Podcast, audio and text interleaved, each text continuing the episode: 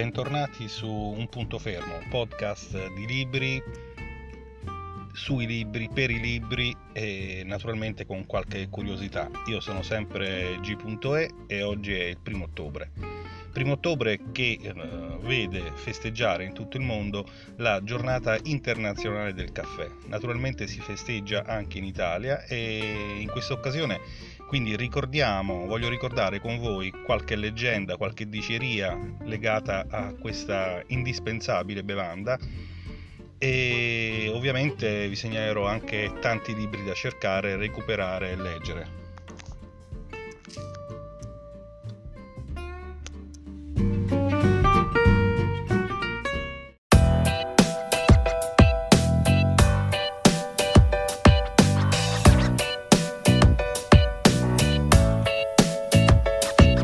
Punto fermo. Podcast di libri, cinema e curiosità. Benvenuti a questa nuova puntata e buon ascolto.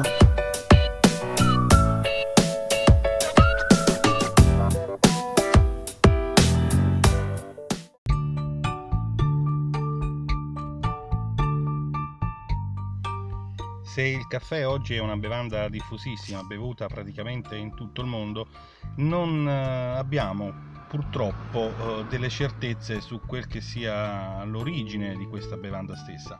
Per quel che sappiamo, la prima bevanda a base di caffè nasce nello Yemen, eh, ma eh, la pianta, lo stato selvatico, eh, è stato dimostrato essere originaria dell'Etiopia, tant'è che il suo nome deriva appunto da una regione dell'Etiopia, la regione di Kaffa.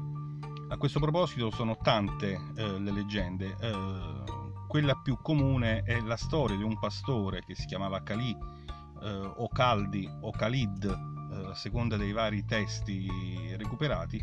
Eh, dunque, si racconta eh, la storia di questo pastore etiope, è una storia ambientata nel IX secolo, che eh, aveva un gregge di capre. Le sue capre si comportavano stranamente quando mangiavano certe bacche di alcuni cespugli Uh, quindi colpito da questo fatto, lui le provò a sua volta e ottenne gli stessi effetti eccitanti. Cosa fa questo pastore? Per prima cosa le porta all'imam, cioè al, diciamo, al prete, al sacerdote, al, al rettore della sua comunità, che uh, le gettò nel fuoco perché le disapprovava, perché mm, facevano uscire fuori di testa. Tuttavia, il profumo che si sprigionò dal fuoco convinse il pastore a recuperare i chicchi e poi a macinarli, a metterli in infusione facendo nascere finalmente il caffè. C'è una particolarità, questa storia, eh, la storia del pastore Caldi o Khalid, è stata riferita per la prima volta soltanto nel 1671 da uh, un professore di storia e in realtà il potere eccitante dei chicchi di caffè era già noto. Dunque eh, il mito di Caldi, il pastore etiope, e le sue capre che danzavano. Uh, quindi la storia sulle origini del caffè più ricorrente nella, nella letteratura occidentale è uh, in realtà soltanto una tradizione secondo cui l'incontro tra il Sufi e il caffè sarebbe avvenuto in Etiopia. Uh, la stranezza appunto di Veneto è che il primo a raccontare questa storia è proprio un italiano, un frate in particolare, eh, di nome Antonio Fausto Naironi che eh, dopo essere stato in questi territori, aver conosciuto il caffè, eh, si trasferisce a Roma dove inizia a insegnare lingue orientali. E eh, è il primo a mettere per iscritto questa leggenda nel libro pubblicato appunto nel 1671 De Saluberrima Pozione Caue o Caffè Uh, uh, non cupata discursus, appunto in cui racconta queste origini. Ma uh, i libri sulle origini del caffè sono tanti, quasi tutti quanti scritti nello stesso periodo, o in ogni caso mai in, in date precedenti al 1671. un'altra tradizione raccontata e piuttosto diffusa è eh, quella appunto scritta da Johann Ludwig Graf nel suo Resin in Ostafrica, un uh, libro che racconta il suo viaggio, la sua residenza in Africa dal 1837 al 1855 e uh, l'origine in questo caso è uh, diversa mh, riconosce sempre agli animali africani un ruolo essenziale nella diffusione del caffè, ma eh, il racconto curiosamente riferisce che eh, fu lo zibetto a trasportare i semi della pianta selvatica dall'Africa centrale fino all'Etiopia. Eh, dove fu poi recuperata e coltivata dalla tribù Gallas, eh, il territorio dei guerrieri Galla, eh, che eh, ne fecero ampio uso. Successivamente poi racconta che eh, furono gli arabi, in particolare un mercante arabo, a introdurre la pianta in Arabia dove divenne nota a tutto il mondo. Ehm, facciamo notare che quello che eh, lo scrittore riferisce come un felino ha eh, sì sembianze feline, ma in realtà è un parente della mangusta, quindi non è un felino.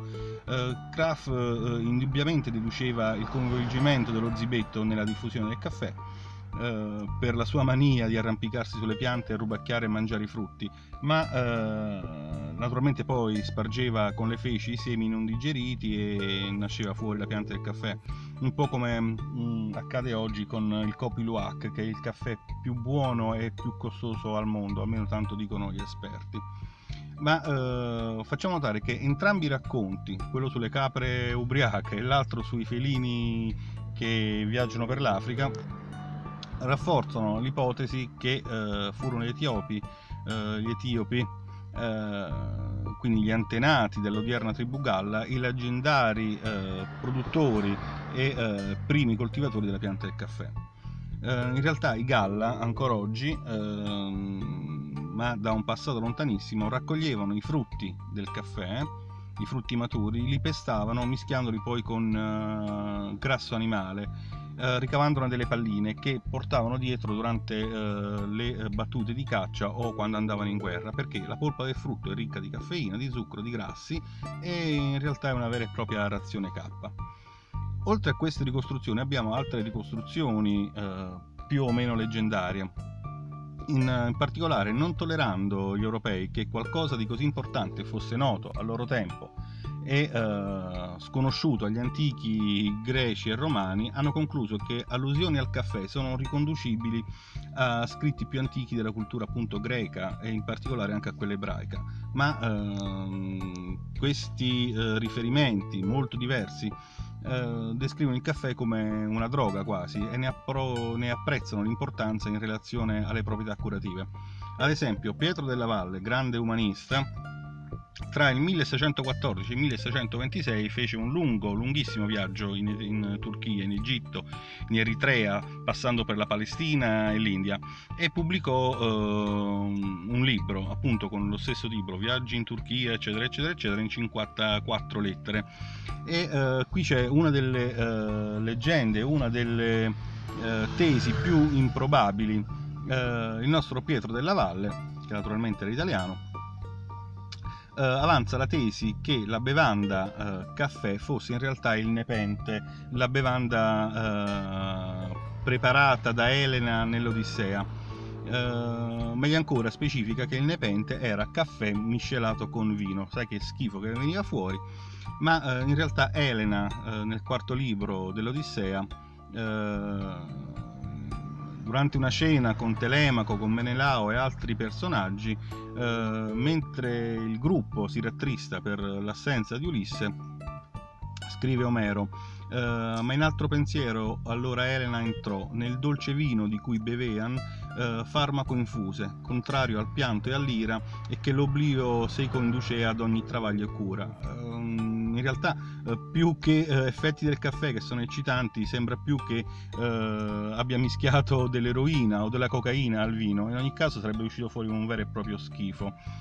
Uh, la parola greca nepente in realtà significa nessun dolore e uh, era usata da Omero e dagli altri greci uh, per variare la parola pharmakos che significa medicinale o meglio ancora droga e infatti in realtà per eh, centinaia di anni eh, la parola nepente è stata utilizzata nella letteratura medica eh, come termine generico per indicare un sedativo o meglio ancora la pianta che lo produce, quindi non ha niente a che fare con il caffè in realtà. Tuttavia Uh, sia il Diderot, il D'Alembert, uh, tutti i precursori dell'illuminismo riportarono l'idea di Pietro della Valle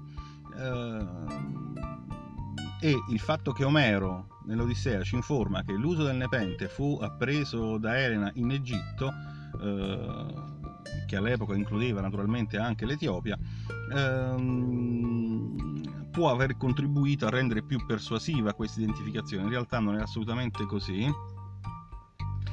E eh, quindi vediamo come gli europei cercano mh, nei miti classici, nella letteratura classica, eh, origini eh, del caffè.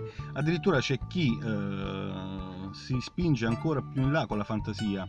Eh, alcuni eh, ad esempio individuavano nel caffè la famosa bevanda nera che bevevano gli spartani prima di andare in battaglia. Anche questa è una pura invenzione eh, di questi pseudo storici, di questi fantasiosi storici, perché in realtà quella degli spartani era sangue, in realtà era sangue di bovino o di maiale miscelato ad altre schifezze varie.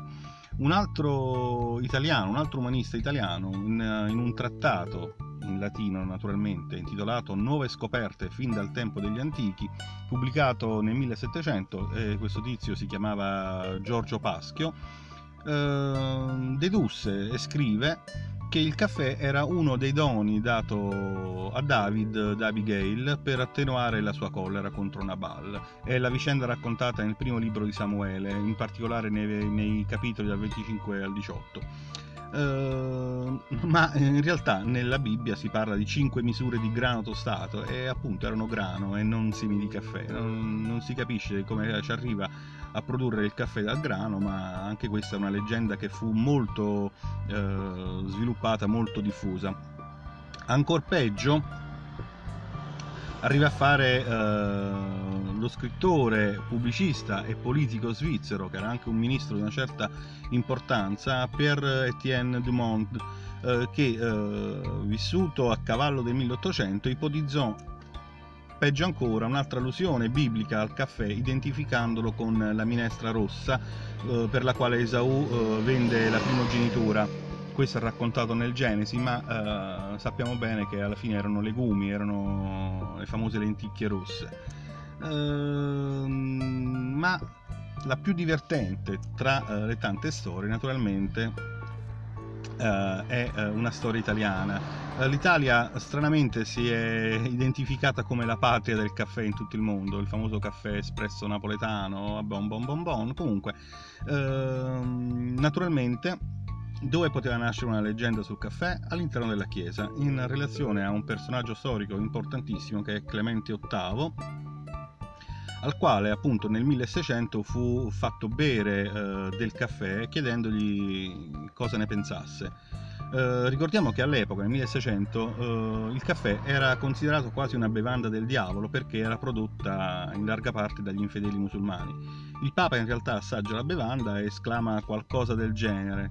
Eh, questa bevanda del diavolo è così squisita che è un peccato la bevano solo gli infedeli. Eh, dovremmo cercare di ingannarlo e battezzarla. Naturalmente ingannarlo è riferito al, al diavolo e battezzarla la bevanda, cioè in realtà allungarla con l'acqua.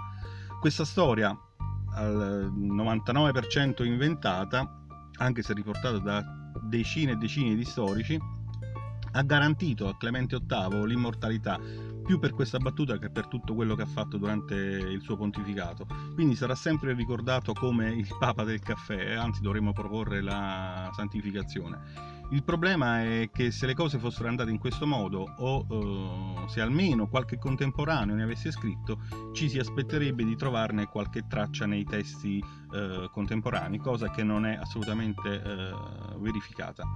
Quindi eh, è una storia in realtà senza fonte, anche perché la, si legge che è successo alla fine del 600, del 600 eh, quando Clemente VIII storicamente è morto nel 1605, quindi avrebbe dovuto bere e eh, accettare la bevanda caffè praticamente 90 anni dopo morto.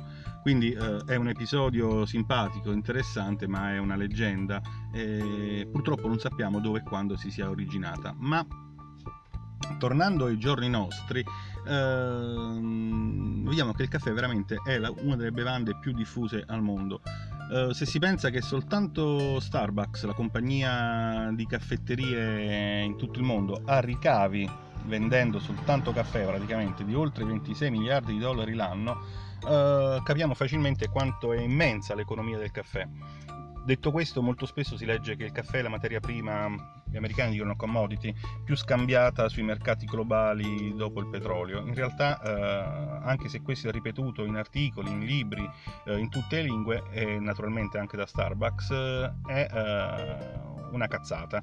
Eh, il sito americano di fact-checking eh, PolitiFact ha tenuto uno studio e ha scritto un, un paper molto interessante dimostrando che in realtà il caffè non si avvicina nemmeno al secondo posto tra le commodity più scambiate al mondo. Eh, ci sono naturalmente al primo posto il petrolio, poi numerosi metalli importanti quali l'alluminio e l'acciaio, poi il frumento, la soia, addirittura il succo d'arancia e poi soltanto in sesta, settima posizione il caffè. E a proposito di Starbucks, non mancano leggende legate eh, alla compagnia. Starbucks oggi è diventato quasi eh, il simbolo del caffè in tutto il mondo, anche se quello che produce e che vende tutto può essere definito meno che caffè, ma eh, una delle leggende più interessanti, le leggende metropolitane più interessanti è quella che eh, fa riferimento al nome stesso della compagnia Starbucks. Da dove arriva questo nome?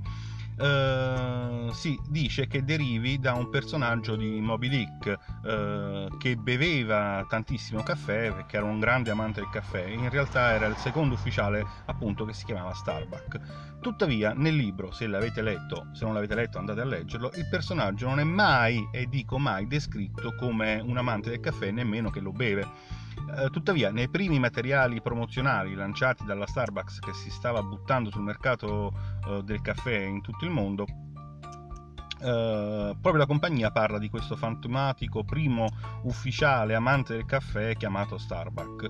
Uh, Starbucks però alla fine è stata costretta a rinnegare questa origine quando entra in gioco la Herman Melville Society, cioè uh, quella società creata appositamente per preservare eh, i testi e eh, l'uso dei testi eh, del grande scrittore, che naturalmente li informa che stavano dicendo una cazzata e rischiavano qualche denuncia. Chiudiamo in Italia. L'Italia è appunto la patria del caffè e per caffè noi italiani intendiamo al 99% l'espresso, quello corto, scuro, forte ma uh, c'è un caffè più venduto in tutto il mondo, più conosciuto, appunto quello di Starbucks, il caffè cosiddetto americano. Durante la seconda guerra mondiale, i soldati americani di stanza in Italia, uh, appunto durante la seconda guerra mondiale, che eh, erano grandi bevitori di caffè, eh, non riuscivano a sopportare il nostro espresso, che era appunto troppo concentrato, troppo forte per i loro gusti, abituati ai bibitoni alla Starbucks, anche se Starbucks non c'era ancora. Dunque erano abituati a grandi tazze di caffè eh, filtrato o solubile. Cosa decidono di fare questi soldati? Dato che avevano grandi eh, scorte del loro caffè, un bel giorno, con orrore della popolazione italiana, cominciarono a farsi servire un espresso doppio eh, allungato con eh, abbondante acqua calda. Nasce così il caffè americano. Quindi il caffè americano in realtà è nato in Italia, anche se noi italiani al 99% lo schifiamo. Bon, finiamo qui questa puntata, sperando che vi sia piaciuta. Ditemi, fatemi sapere quanti caffè bevete, che tipo di caffè bevete, eccetera, eccetera, eccetera. E questa è il CTA, se no mi, mi massacrano e alla prossima puntata. Ciao ciao, anzi adesso da farmi un bel caffè.